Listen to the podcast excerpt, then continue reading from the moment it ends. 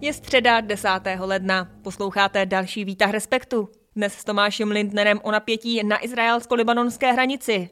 Já jsem Zuzana Machálková a přeju vám přínosný poslech. Výtah Respektu? Dnešní. Výtah Respektu. Teď ale zprávy.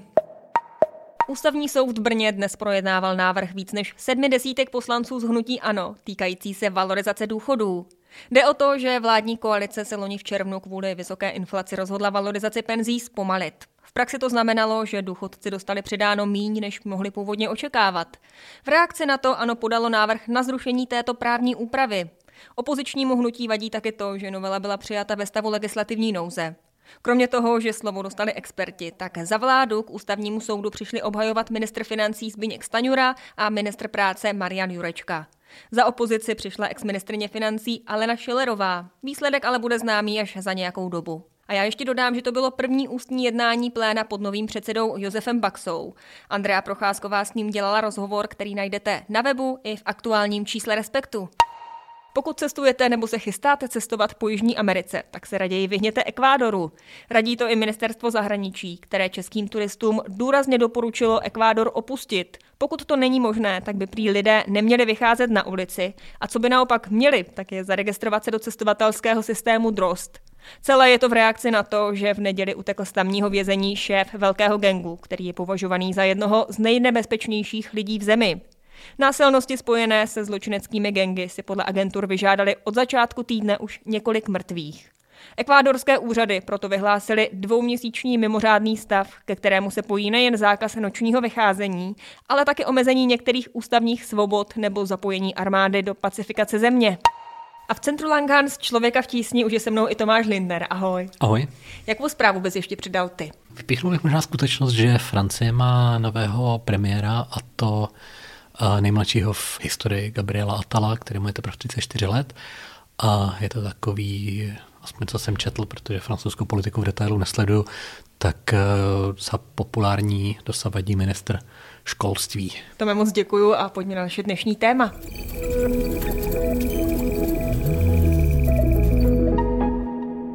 Dnešní. Výtah respektu.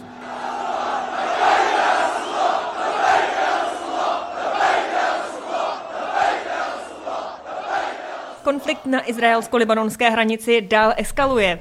Hnutí Hezbalah večer z Libanonu zautočilo pomocí dronů s výbušninami na seversko-izraelskou vojenskou základnu, což má být odpověď na nedávné izraelské útoky právě na Libanon. Připomeňme, že už v úterý ve zprávách výtahu zaznělo, že při vzdušném útoku na auto byli zabiti tři členové Hezbalahu s tím, že mezi nimi měl být i jeden z velitelů tohoto radikálního hnutí. Tak abychom se v tom celém zorientovali, Tome. Co je Hezbalah za hnutí? Jaká je jeho role v Libanonu? Na Hezbalahu je komplikované, že to je zároveň ozbrojená milice, která eh, je velmi úzce propojená s Iránem, s iránskými revolučními gardami, které pomáhali v 80. letech už při samotném jako vzestupu tohoto tehdy nového hnutí. Zároveň je to organizace, kterou Spojené státy eh, například mají pořád eh, na seznamu teroristických organizací.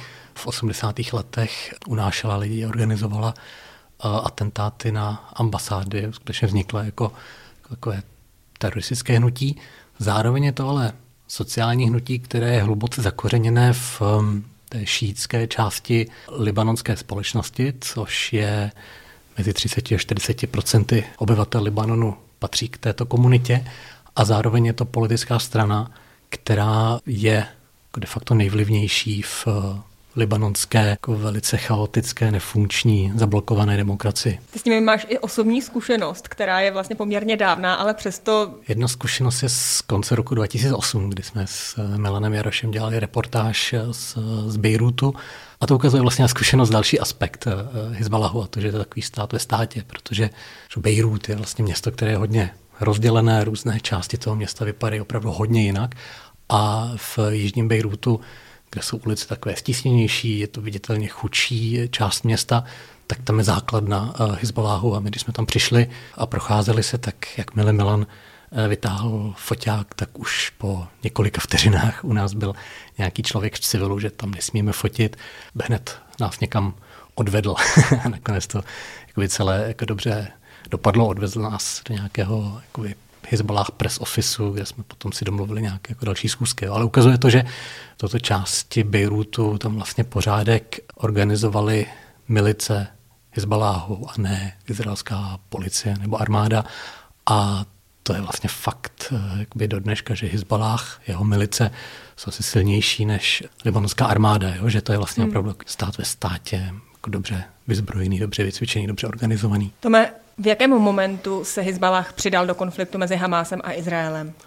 No, on je dlouhodobě součástí takové radikální z Iránu fakticky řízené osy, do které patří jako také některé šítské irácké milice, Hamas, Hezbollah, němenští Hutiové, takže je součást jako tohoto bloku, který eh, dlouhodobě spolupracuje. Takže vlastně v momentě, kdy ten konflikt začal, tak Hezbollah už byl jeho součástí. Dá se tak říct.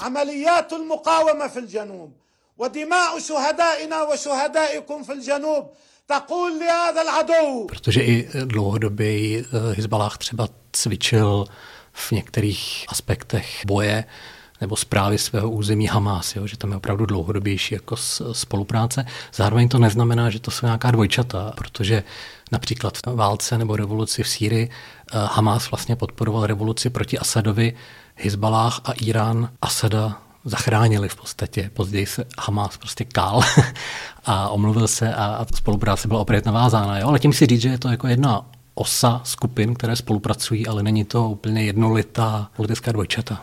To mě na tom právě zajímalo, co je spojuje a co je naopak rozděluje s Hamásem. Určitě, když dám důraz na to, co je spojuje, tak odpor k uznání eh, existence Izraele.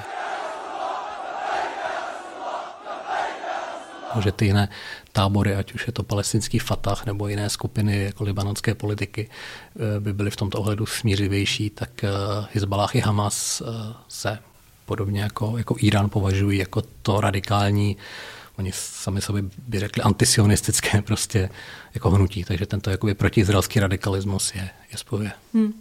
On Izrael zabil několik vůdců Hezbaláhu, mezi nimi i velitele elitních jednotek Vysáma Tavíla. Tak jak moc byl pro to hnutí důležitý? Co znamená jeho likvidace? Izrael ho popisuje jako klíčového vojevůdce v, um, pro elitní jednotky Hezbaláhu na jihu Libanonu, takže v tom smyslu si důležitý byl. Zároveň myslím, že se v minulosti opakuje scénář, že když je někdo z důležitých postav nějakých radikálních teroristických hnutí eliminován, tak velmi brzo jako nahradí nějaká jiná tvář a to hnutí pokračuje. Takže hmm. bych asi ty dopady pro Hezbalah úplně nepřeceňoval z této zkušenosti předchozí. Ale je to samozřejmě další kousek, eh, další krůček v nějaké eskalaci napětí mezi, momentální eskalaci napětí mezi Izraelem a Hezbalahem. No, před tou eskalací právě varuje i vůdce Hezbaláhu na Sralách. Tak, mě právě zajímá, co by se muselo stát pro to, aby ten konflikt opravdu eskaloval, protože ani Izrael, ani Hezbalách zatím nemluví o otevřené válce. Víme, co je ten moment, kdyby se k ní přihlásili. Vlastně nevíme a to je v jistém smyslu nebezpečné, protože ta červená linie není úplně přesně nakreslená, takže se může i stát, že ačkoliv třeba obě strany si nepřejí otevřenou velkou válku, otevření této fronty, tak eh, k tomu může dojít, protože dojde k nějaké špatné kalkulaci toho, jak bude druhá strana reagovat na nějaký náš krok. To je to nebezpečné na nynější situaci. Ono přece se zdá se mi, že prach uh, rizika Izraele se trochu snížil, jo, že to, že opravdu eh, minulý týden eh, zaútočil eh, na důležitého politika Hamásu přímo v srdci Hezbaláhu na jihu Bejrutu, je z mého pohledu legitimní, ale taky velmi riskantní. Mm-hmm. Protože to může Hezbalah si vykládat jako překročení nějaké červené linie. Zatím se tak nevyložil, protože dlouhodobější strategie Hezbalahu byla spíš jako výhýbat se tomu dalšímu velkému konfliktu s Izraelem, ale ta kalkulace se může opravdu kdykoliv změnit. Ty ten vývoj těch událostí na izraelsko-libanonské hranici sleduješ. Z toho, co ty o tom zatím víš a jak to znáš i z dlouhodobého pohledu, tak jak se na to díváš právě na ten další vývoj? Co ty si o tom osobně myslíš, když čteš další a další zprávy o útocích na jedné i druhé straně? Upřímně řečeno nevím, protože, protože si uvědomuju, jak je ta situace složitá a, a, a že není možná mým úkolem nebo v mých schopnostech předvídat, jako co se stane. Takže já spíš vnímám tu jako velkou křehkost této situace a jistá nebezpečí, která z ní jako vyplývá. Pokud by se opravdu otevřela i tato fronta boje, tak eh, hrozí, že by se potom eh, jako v domino efektu do konfliktu zapojili třeba i další státy, protože Hezbollah je velice důležitým spojencem, úplně nejdůležitějším vlastně spojencem eh, Iránu v regionu. Takže pokud by náhodou se tato fronta otevřela a Irán by cítil ohrožení Hezbollahu, tak člověk neví, jak bude reagovat Irán, jak budou jedn, reagovat další jako milice, které jsou jako na Teherán, na, na Irán jako napojené, jak na to zase bude reagovat ten jiný tábor blízkovýchodní eh, politiky, jak nakonec do konfliktu budou třeba vtaženy i Spojené státy, jo, že v tom vidím jako to velké riziko, že dojde k nějakému takovému dominovanému scénáři, který nejde předpovědět, ale zároveň myslím, že je taky pořád reálné, že se i díky jako mezinárodní diplomaci, o kterou se snaží i v těchto dnech, v těchto hodinách eh, americký minister zahraničí Blinken, že se podaří tomu výbuchu tady toho natlakovaného kotle zabránit. A... Myslíš, že se podaří? Protože on otevřeně říká, že USA by chtělo, aby ten konflikt byl co nejrychleji ukončen a zároveň apeluje na to, aby palestinci nestratili svůj domov, aby nebyli vysídleni. Palestinian civilians must be able to return home as soon as conditions allow. They must not be pressed to leave Gaza. Tak myslíš, že tady ten apel je dostatečný? Hmm. Že to stačí v té situaci? Plus možná bych ještě dodal, že si myslím, že teď možná nej, nejdůležitějším aspektem tého cesty je právě zmírnění toho libanonského nebo hizbaláhovsko-izraelského napětí ano, ty jsi to zmiňovala, že tam dochází k um, neustálým přestřelkám na, jako na hranici. Opravdu od 7. října se snad skoro každý den prostě střílí mezi jihem Libanonu a Izraelem, mezi Hezballahem a izraelskou armádou. A tam vlastně ale... přišli o život desítky civilistů. Nejenom, ale když se zaměříme ano. na ty civilisty. Tak... Ano, a desítky tisíc Izraelců bylo evakuováno ze severu uh, Izraele a desítky tisíc uh, Libanonců museli prchnout uh, ze svých domovů. Mm. Tam. A že vlastně současně teď na Blízkém východě není jenom Blinken, ale i další speciální jako vyslanec nebo vyjednávač Spojených států, který eh, jako řeší ještě ve větším detailu tu situaci na izraelsko-libanonské hranici. Já vím, že v pozadí za, tou, za těmi neustálými přestřelkami jako probíhají nějaká jednání, že vlastně Izrael hodně chce, požaduje, aby se Hezbalah stáhnul z té úplně příhraniční zóny, aby šel prostě dál od izraelských hranic, protože z izraelského pohledu, dokud budou bojovníci Hezbalahu až na hranicích, to znamená opravdu velmi blízko izraelských vesnic a městeček, tak to bude prostě neustále jako bezpečnostní riziko. A podle mírové dohody z OSN z roku 2006 by se opravdu Hezbalah měl stáhnout jakoby výš od té hranice. Takže o tom zase teď nějak jedná, ale jak to dopadne, to je opravdu otevřené. Tomáši, moc ti děkuji za výtah k tomu napětí mezi Izraelem a Hezbaláhem. A já tě ještě poprosím, ty máš teď na webu Respektu komentář k aktuálnímu dění v Německu, protože se na něj specializuješ. Tak eh, co se v něm lidé dočtou? Psal jsem eh, o vlastně velké vlně stávek, která teď tento týden až do příštího pondělka v Německu probíhá, kdy stávkují hlavně zemědělci a lesníci a přidali se k ním i dopravci a ode dneška také strojvůdci, takže prostě nějak komentuju, vysvětluju tuto vlnu, vlnu stávek.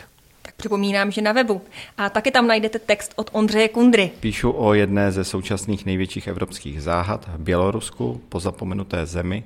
Na periferii Evropy se začaly ztrácet političtí vězni, jsou hodně střežení, takže by se neměli ztrácet a přesto se to děje. Jsou to lidé, kteří jsou nejvíc exponovaní, největší kritici diktátora. Tak já jsem se vypravil zjišťovat, co se s nimi může dít. Mluvil jsem s celou řadou jejich příbuzných. Navštívil jsem ve Vilniusu exilovou prezidentku Světlanu Cichanovskou, jejíž muž zmizel v jednom z běloruských lágrů. A, a ona je na to teď celé sama, nejenom na politický boj, ale i na výchovu jejich dvou dětí. A vedli jsme o tom velmi otevřený rozhovor, tak o tom píšu. Vítah Jo. Výtah respektu. Co ještě jinýho? Dnešní. Výtah respektu. A to je pro dnešek vše. Děkuji, že posloucháte a v dalším výtahu respektu zase zítra v pět odpoledne na webu i podcastových aplikacích. thank you